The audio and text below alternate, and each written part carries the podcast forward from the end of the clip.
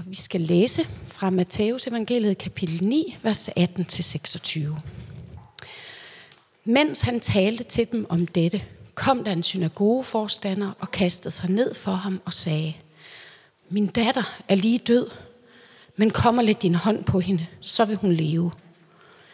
Jesus rejste sig og fulgte med ham sammen med sine disciple. Men se, en kvinde, der i 12 år havde lidt af blødninger, nærmede sig Jesus bagfra og rørte ved knasten på hans kappe. For hun sagde ved sig selv: Bare jeg rører ved hans kappe, bliver jeg frelst. Jesus vendte sig om, så hende og sagde: Vær frimodig, datter. Din tro har frelst dig. Og fra det øjeblik var kvinden frelst. Da Jesus kom til synagogeforstanderens hus og så fløjtespillerne og skaren, der larmede, sagde han: Gå væk. Pigen er ikke død, hun sover. De lå af ham. Men da skaren var jaget bort, gik han ind og tog hendes hånd, og pigen rejste sig op. Og rygterne derom kom ud over hele den del af landet.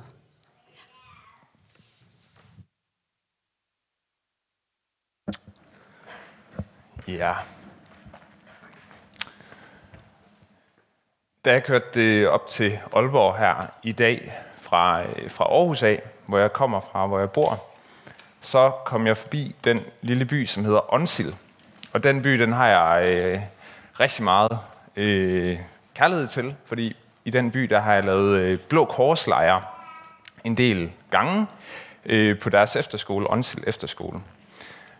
Og på en af de lejre, jeg var på, der havde vi valgt at sige, at vi i forbindelse med et løb skulle slagte høns.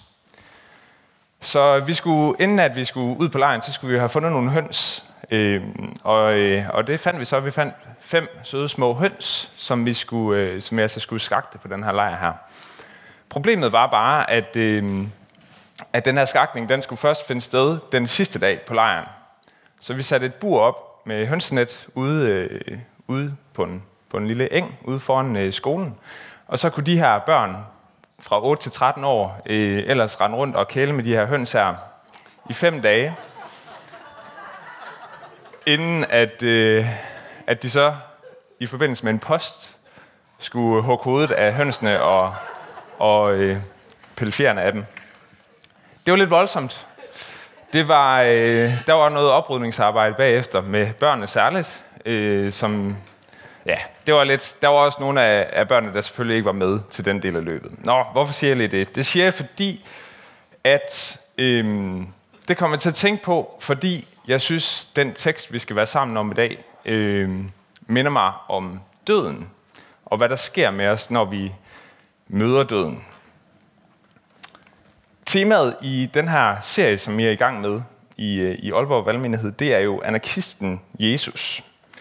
Og jeg må sige, at vi i den her historie, i modsætning til mange andre steder, der møder vi en person fra den religiøse elite, synagogeforstanderen, den religiøse elite i Israel, som virkelig har brug for Jesu hjælp i det, han står i. Han har virkelig brug for Jesus.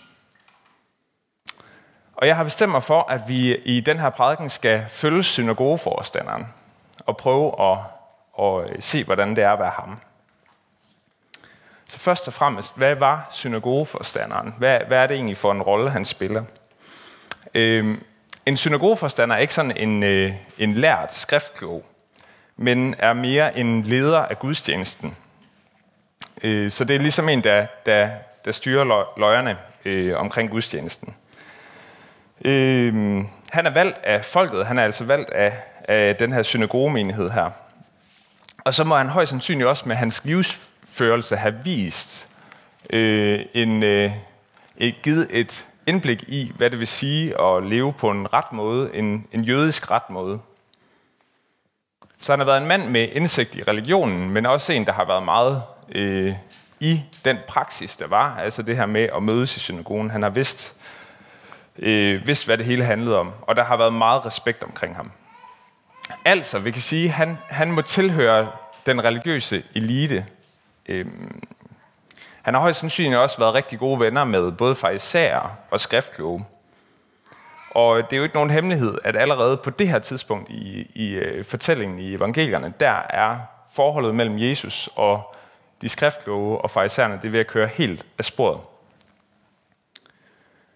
Der bliver eksplicit nævnt, at Jesus han har myndighed, og han har ikke myndighed som hvem som helst. Han har myndighed i forhold til de skriftkloge, så har han mere myndighed. Det bliver der sagt om Jesus. Så vi har dynamikken i den her historie mellem den religiøse elite på den ene side, og så Jesus. Så folk som ham her, synagogeforstanderen, har nok ikke kunnet lide Jesus i udgangspunktet. Og på det her tidspunkt, lige inden vores historie i dag, der ser vi, at Jesus han sidder faktisk ved bord med, eller til bords med toldere og syndere. Altså toldere og så udsatte i samfundet, eller udskud fra samfundet. Så prøv at sætte jer ind i, hvor grænseoverskridende det må være for synagogeforstanderen. Hans datter er for det første død. Det er jo grænseoverskridende nok i sig selv. Og han opsøger hjælp hos Jesus, som sidder et sted, hvor han sidder sammen med en masse, som den her mand faktisk overhovedet ikke vil have noget med at gøre.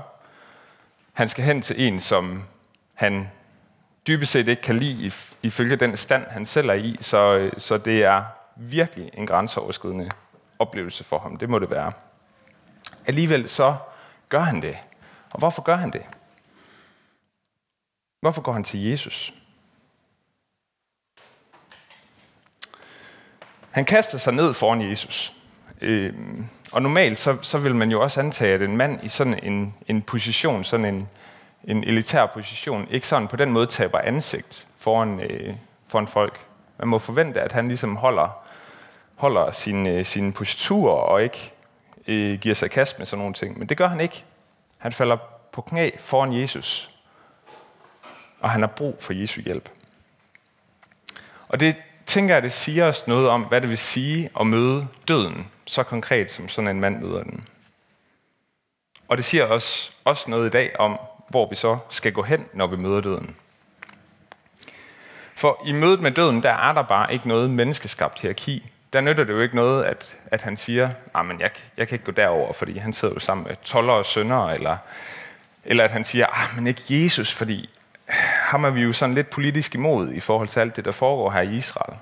Nej, han går derhen, hvor der er svar at få, og i forhold til døden, der er der svar at få hos Jesus. Der er sådan en sætning. Der findes ingen ateister i skyttegravene. Det siger man. Ligesom man siger, der findes ingen ateister i et fly, der er ved at styrte ned.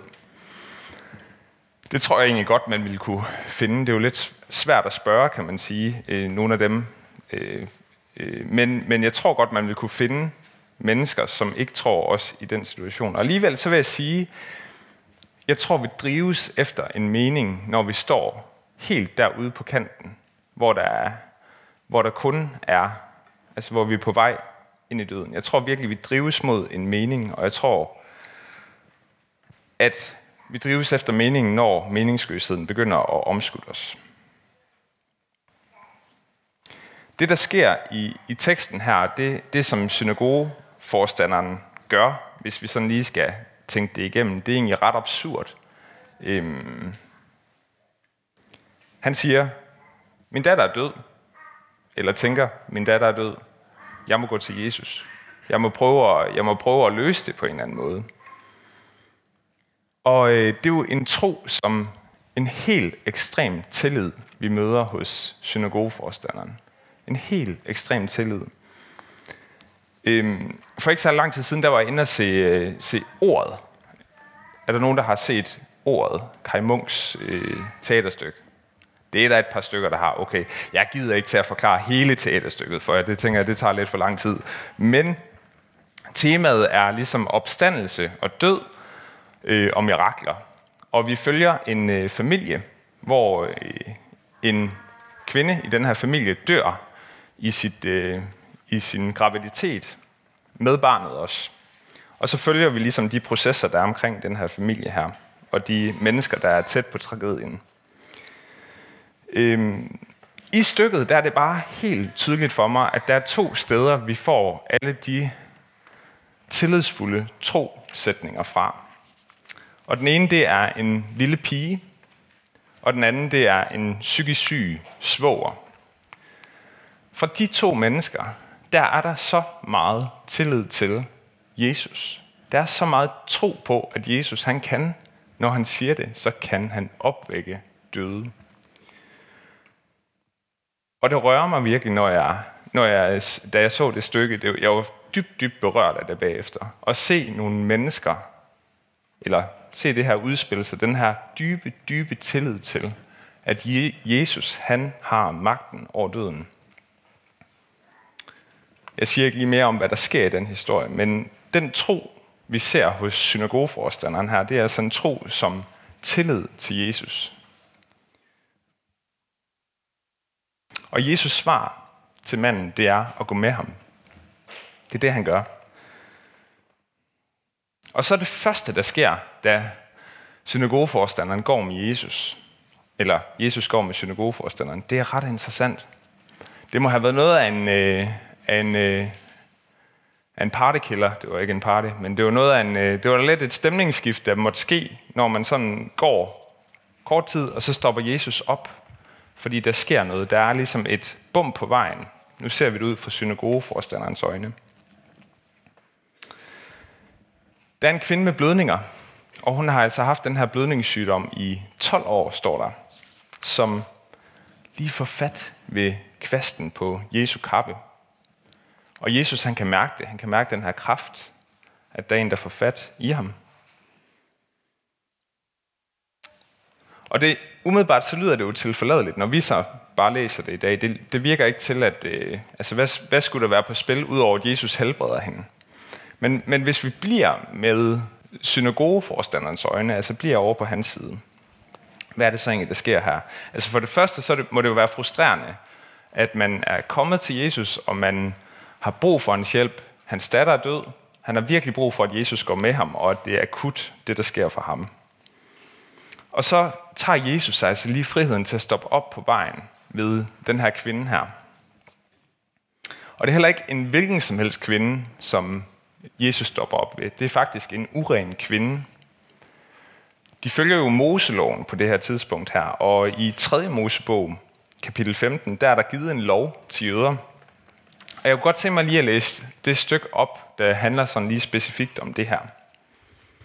Når en kvinde har blødning mange dage uden for sin menstruationstid, eller når hun bløder ud over sin menstruation, er hun uren, lige så længe blødningen varer. Hun er uren, ligesom når hun har menstruation. En hver seng, hun ligger på, så længe blødningen varer, er som hendes seng under menstruationen. Og alt, hvad hun sidder på, er urent, ligesom under hendes menstruation. Enhver, der rører ved det, er uren. Han skal vaske sit tøj og bade sig i vand. Han er uren indtil aften. Så det er altså samtidens syn på det her med en blødningssygdom. Det gør en uren. Og det, som kvinden rører ved, bliver også urent. Så hvis man havde været i kontakt med den her kvinde, så skulle man altså igennem en længere renselse. Både af sit tøj og af sig selv, og i det mindste vente ind til aften, til man ligesom går videre med sit liv. Så teknisk set, så bliver Jesus jo faktisk uren her. Og lige her, der oplever vi så, hvordan det også er at gå med Jesus. Udover at Jesus helbreder hende, og det må have været en stor opmuntring for alle dem, der har set det, og det må have været en lille forsmag på for synagogeforstanderen også, hvad der kunne ske med hans datter. Jamen så viser Jesus også, at han ikke på den måde følger loven, som den fortolkes her. For ham, for Jesus, der er der ikke forskel på folk. Der er der ikke den type rent og urent. Det minder mig om Peter i Apostlenes Gerninger. Jeg ved ikke, om I kan huske den historie, men Peter får jo nogle syn, og det går stille og roligt op for Peter, at der ikke er forskel på folk. Men det kommer altså ret sent til ham. Det kommer ret sent i det her følgeskab her, han har haft med Jesus, at det ligesom går op for ham.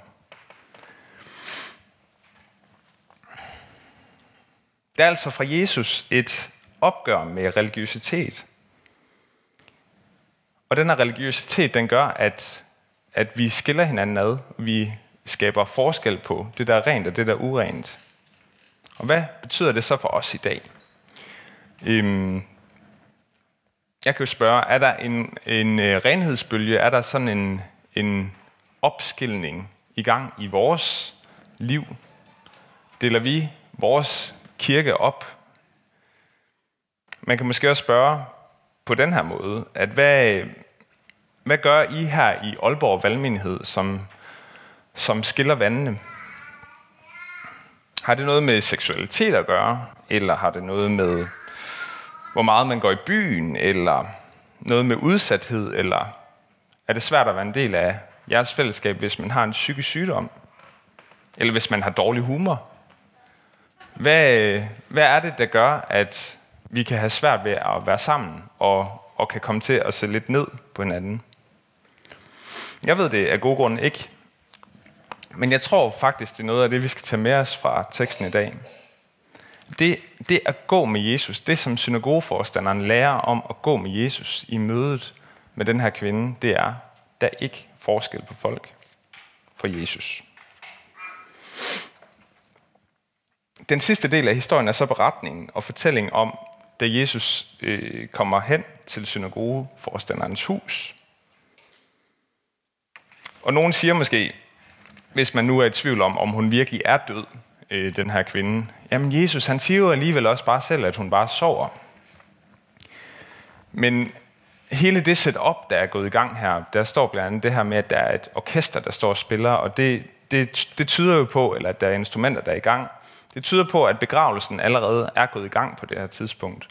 Det er jo sådan, at man i varme lande, så begraver man jo hurtigt sin døde, for at forrådnelsen, den ikke skal gå i gang.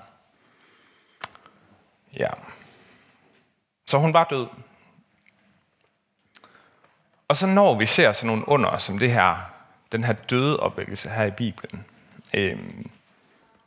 så er der særligt lige sådan 3 ting, jeg tror, jeg kunne tænke mig at sætte ord på, fordi jeg synes faktisk, det kan være lidt overvældende at læse om det, især når jeg har mistet. Jeg ved, der er mange af jer, som har mistet folk, I elsker og holder af. Og hvordan skal vi lige forstå det her med, at Jesus rent faktisk opvækker nogen, der har været døde? Den første ting, jeg tror, jeg vil sætte lidt ord på her, det er, der er en kraft i bønnen. Manden, han er kommet til Jesus, og han har bedt ham om at gribe ind. Og det gør Jesus faktisk. Vi tror ikke på en Gud, som har sat hele verden i gang, så han trukket sig tilbage, og så kan vi bare få lov til at gøre lige det, vi vil. Vi tror faktisk på en Gud, som lever med i vores liv, og som vi kan bede til, og som vi kan tro på faktisk kan ændre noget i den her verden her. Vi skal ikke lulle os selv i søvn i vores bønsliv og tro, at det hjælper alligevel ikke noget. Gud, han ved det alligevel, inden at jeg har bedt, det er lige meget. Så behøver jeg heller ikke gøre det. Vi skal ikke lulle os selv i søvn. Jeg er kommet i sådan et lille fællesskab i ret lang tid. Nu har corona faktisk lige dræbt det. Det er lidt ærgerligt. Det kan også være, at der er nogle af jer, der sidder og har sådan en følelse af, at nogle af jeres fællesskaber er gået i stykker på grund af corona. Det har været rigtig svært for os at starte op igen. Men jeg er kommet i en lille cellegruppe, hvor vi har brugt tid på at bede for hinanden, og vi har også brugt tid på at prøve at snakke om de tidspunkter i vores liv, hvor det rent faktisk, hvor de her bønner, vi beder i vores cellegruppe, hvor vi ligesom ser et eller andet udspille sig i forbindelse med det. Jeg tror virkelig på, at det er vigtigt, at vi opmuntrer og minder hinanden om alle de små steder i vores hverdag, hvor Gud han faktisk hører vores bøn, og hvor vi kan se det ind i vores liv. Så vi ikke forsvinder hen i den her fortælling om, at jamen, Gud han har alligevel bare trukket sig tilbage. Det kan godt være, at vi ikke sætter ord på det, men det kan stadigvæk godt være, at vi lever efter det. Den anden ting, jeg vil sige omkring det her, det er, at man kan komme til at tænke på Gud som en trækautomat. Det kan man virkelig, og det tænker jeg, at den her tekst, det kan godt få os til at tænke, jamen så handler det jo bare om, at vi skal bede, og så sker det. Jeg ved ikke, hvor mange døde opvækkelser I har været vidne til, men jeg har ikke været vidne til nogen. Jeg har heller ikke hørt om det, og jeg har heller ikke set det ske. Og det er jo meget menneskeligt at tænke, jamen hvis vi bare beder i tro, jamen så må Gud ligesom også give os det, vi beder om. Og så fordømmer det os, når det ikke virker. Jeg har selv også været med til at bede om helbredelser og været i den her spænding her, når en helbredelse ikke finder sted, og man har været i gang med at bede for en helbredelse. Så kan man tænke, jamen, er det fordi, jeg ikke beder i tro? Er det fordi, vi ikke har bedt nok? Skal vi gøre det på en anden måde? Og sådan på en anden måde gør det her med, hvordan Gud han griber ind i vores verden, til sådan en mekanik, hvor det handler om, hvordan gør vi det? Altså, hvilken metode bruger vi for at få Gud til at gribe ret og rigtigt ind i vores liv? Og det tror jeg ikke, vi skal. Jeg tror ikke, vi skal arbejde sådan med det. Jeg tror også, vi nogle gange skal lægge det over til Gud og give Gud ansvaret. Ikke stå med det selv, men sige, Gud, det er dig, der har opgaven her. Det er ikke, hvordan jeg lige gør det, om jeg lige gør det rigtigt. Jeg synes, det er rigtig vigtigt at huske på, at Jesus selv kendte til lidelse. Jesus, han har kendt til at miste. Han har kendt til at blive mishandlet. Han har kendt til at sørge og til at græde. Og Jesus, han kom ikke for at løse alle de jordiske problemer. Så ville den her synagogeforstanderens datter jo stadigvæk være levende i dag. Men hun døde jo bare på et senere tidspunkt. Så er Gud en trækautomat for dig? Er Gud en, som hvor du forventer, jamen det må være min metode, den er galt med, hvis Gud han ikke svarer på den måde, jeg har lyst til, at han svarer? Den sidste ting, jeg gerne vil sige, det er, at jeg tror, at den her dødeopvækkelse, det er en forsmag på opstandelsen. Pigen, hun bliver opvækket. Det er rigtigt, men hun dør igen på et senere tidspunkt, som jeg lige sagde. Og Jesus, han vil sige til os, og han vil vise med den her historie, jeg har vundet over døden. Det er faktisk det, han viser med det her. Døden, den har ikke nogen magt over Jesus. Jeg har tænkt på, til sidst der står der det der med, at rygtet om ham, det spredte sig. Eller rygtet om det her, det spredte sig.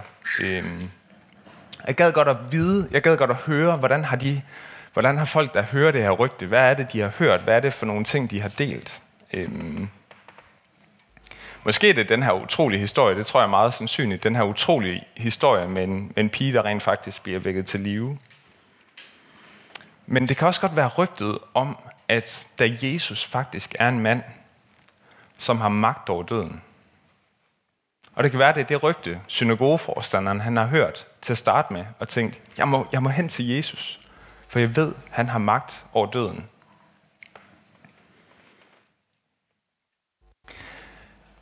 Det her med opstandelseshåb, det kan nogle gange godt i mit liv være sådan lidt fjernt. Men et tidspunkt, jeg altid bliver mindet om, det håb, jeg virkelig lever i, og den tro, jeg virkelig har på, at vi har et evigt liv foran os, det bliver jeg mindet om til Allehelgen hvert år. Det har det jo lige været nu her i søndags.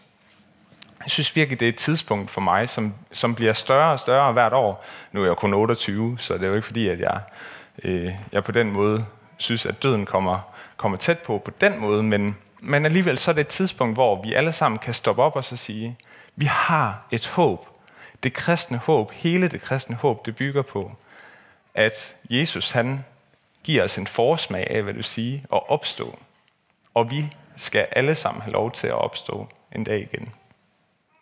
Det synes jeg er fantastisk. Jeg synes virkelig, det er et fantastisk budskab at leve i, og leve tro på, og jeg synes, det er noget, jeg har lyst til at dele med folk. Jeg har virkelig lyst til at sige, jamen, hey, vi har faktisk et evigt liv. Et evigt liv foran os. Ja. Jeg kunne godt tænke mig lige at slutte af med, at vi beder sammen. Ja, I må gerne rejse. Altså, jeg regner bare med at stå sådan her og bede. I må også godt blive siddende, alt efter hvad I lige har lyst til. Det kan godt være efter sådan en prædiken, man lige har brug for, at komme op. Det er jo altid dejligt.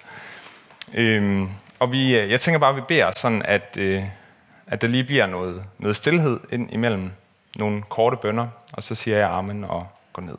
Ja. Helligånd, vil du komme nu?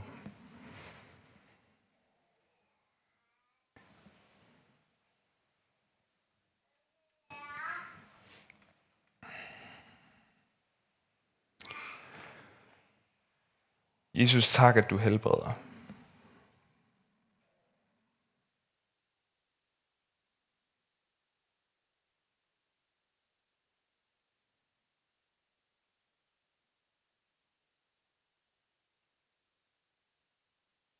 Tak, at der ikke er forskel på os.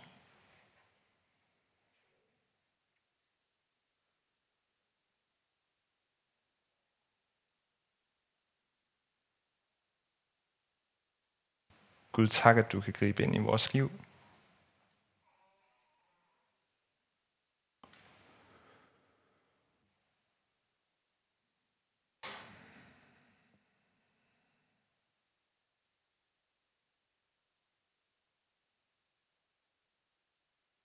Gud, tak, at du giver os håb om, at vi må opstå igen.